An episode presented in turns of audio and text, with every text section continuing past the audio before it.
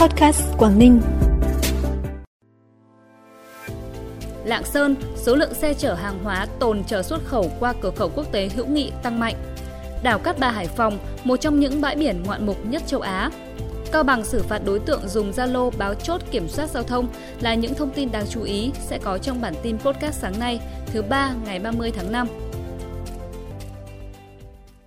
Thưa quý vị và các bạn, thông tin từ Ban Quản lý Khu Kinh tế Cửa khẩu Đồng Đăng Lạng Sơn cho biết, trong 3 ngày từ ngày 26 đến ngày 28 tháng 5, số lượng xe tồn chờ xuất khẩu hàng hóa qua cửa khẩu quốc tế hữu nghị tăng cao. Trung bình lượng xe tồn chờ xuất khẩu tại khu vực này là trên 700 xe.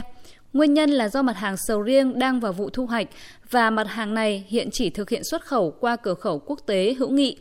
Trước tình hình đó, Ban Quản lý Khu Kinh tế Cửa khẩu Đồng Đăng, Sở Công Thương, Cục Hải quan tỉnh Lạng Sơn đã làm việc với phía Ban Bảo thuế Tổng hợp Bằng Tường Trung Quốc để thống nhất từ ngày 26 tháng 5, thời gian làm thủ tục thông quan hàng hóa sẽ đến 20 giờ theo giờ Hà Nội, tức là tăng 2 giờ làm việc so với thời điểm đầu tháng 5. Ngoài ra, để giảm lượng xe dồn về cửa khẩu quốc tế hữu nghị, hiện Ban Quản lý Khu Kinh tế Cửa khẩu Đồng Đăng, Sở Công Thương Lạng Sơn đang tiếp tục trao đổi với phía Ban Bảo thuế Tổng hợp Bằng Tường Trung Quốc để thống nhất cho phép mặt hàng sầu riêng xuất khẩu qua cửa khẩu Tân Thanh.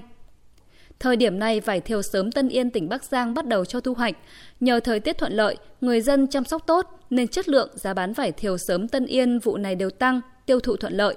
Theo Phòng Nông nghiệp và Phát triển Nông thôn huyện Tân Yên, hiện mỗi ngày có khoảng 50 tấn vải thiều sớm được các thương nhân đến thu mua tiêu thụ tại thị trường Bắc Giang, Hà Nội, các tỉnh phía Nam và xuất khẩu sang Trung Quốc. Giá vải thiều sớm dao động từ 25 đến 35.000 đồng một kg, tăng từ 3 đến 5.000 đồng so với năm ngoái tùy theo chất lượng quả vải. Ủy ban nhân dân tỉnh Hải Dương vừa có văn bản gửi các cơ quan, doanh nghiệp và các tổ chức cá nhân trên địa bàn tỉnh về việc tăng cường tiết kiệm điện trên địa bàn tỉnh.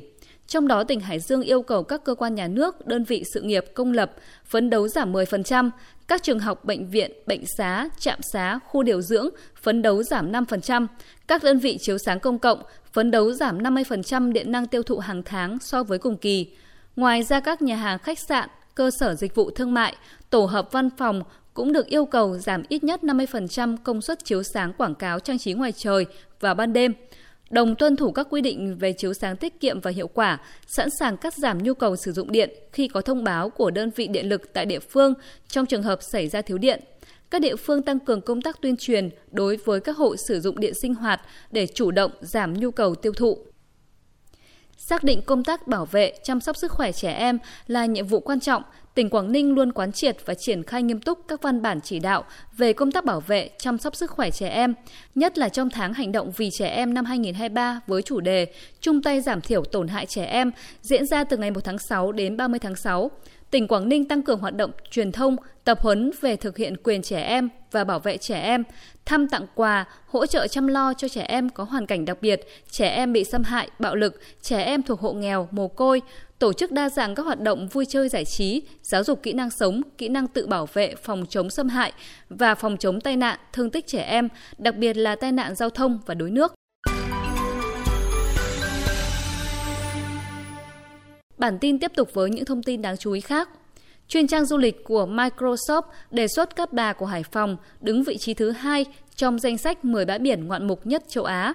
Theo chuyên trang này, một trong những vùng vịnh đẹp nhất ở Cát Bà chính là vịnh Lan Hạ, sở hữu vẻ đẹp yên bình của xứ sở thiên đàng. Vịnh Lan Hạ vẫn mang một vẻ đẹp hoang sơ bởi nơi đây chưa được biết đến nhiều với du khách quốc tế. Ngoài ra các địa điểm như động Trung Trang, hang quân Y, làng trài cổ Cái Bèo, pháo đài Thần Công đều mang đến cho du khách những trải nghiệm thú vị và khác biệt ở Cát Bà. Trong tháng 6 tới, Sở Văn hóa Thể thao và Du lịch tỉnh Phú Thọ sẽ tổ chức các lớp truyền dạy và thực hành hát xoan Phú Thọ dành cho đối tượng là những nghệ nhân kế cận của bốn phường xoan gốc gồm Phú Đức, Kim Đái, Thép và An Thái thành viên của 33 câu lạc bộ hát xoan và dân ca Phú Thọ, những người có năng khiếu yêu thích hát xoan tại xã Kim Đức và Phượng Lâu, thành phố Việt Trì. Bên cạnh việc được tìm hiểu nâng cao chất lượng trình diễn các bài xoan cổ, các học viên còn được tìm hiểu những trình tự ý nghĩa của các chặng hát, bồi dưỡng tri thức về lịch sử, ý nghĩa, giá trị của di sản văn hóa phi vật thể hát xoan Phú Thọ đã được UNESCO ghi danh, nâng cao ý thức trách nhiệm trong việc bảo tồn, phát huy giá trị di sản. Triển lãm nghệ thuật chủ đề Cọ đang diễn ra tại công viên Cây Xanh thành phố Hà Giang, tỉnh Hà Giang với hình thức là một hoạt động đường phố gồm 5 không gian, khu triển lãm tranh, khu vẽ trực tiếp, khu trải nghiệm, khu trò chơi dân gian và khu trưng bày sản phẩm tự làm. Ngoài triển lãm tranh, cọ còn có các gian hàng bày bán nước, móc len, bookmark, postcard. Lợi nhuận từ tất cả các sản phẩm bán ra sẽ được dùng để gây quỹ từ thiện, giúp trẻ em có hoàn cảnh khó khăn trên địa bàn tỉnh Hà Giang. Phòng An ninh mạng và Phòng chống tội phạm sử dụng công nghệ cao Công an tỉnh Cao Bằng vừa ra quyết định xử phạt 7,5 triệu đồng đối với một đối tượng sinh năm 1988 trú tại thành phố Cao Bằng có hành vi tạo lập nhóm, đăng tải nội dung báo chốt vị trí tuần tra, kiểm soát giao thông của lực lượng chức năng. Trước khi bị vô hiệu hóa, số lượng thành viên trong nhóm đã lên tới 700 thành viên.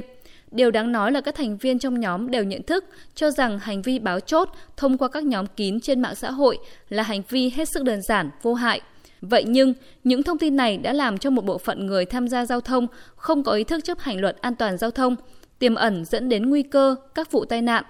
Mặt khác, việc báo vị trí của lực lượng cảnh sát giao thông đang làm nhiệm vụ trên mạng xã hội có thể tiếp tay cho một số loại tội phạm khác thực hiện hành vi phạm tội hoặc trốn tránh sự truy bắt của lực lượng chức năng.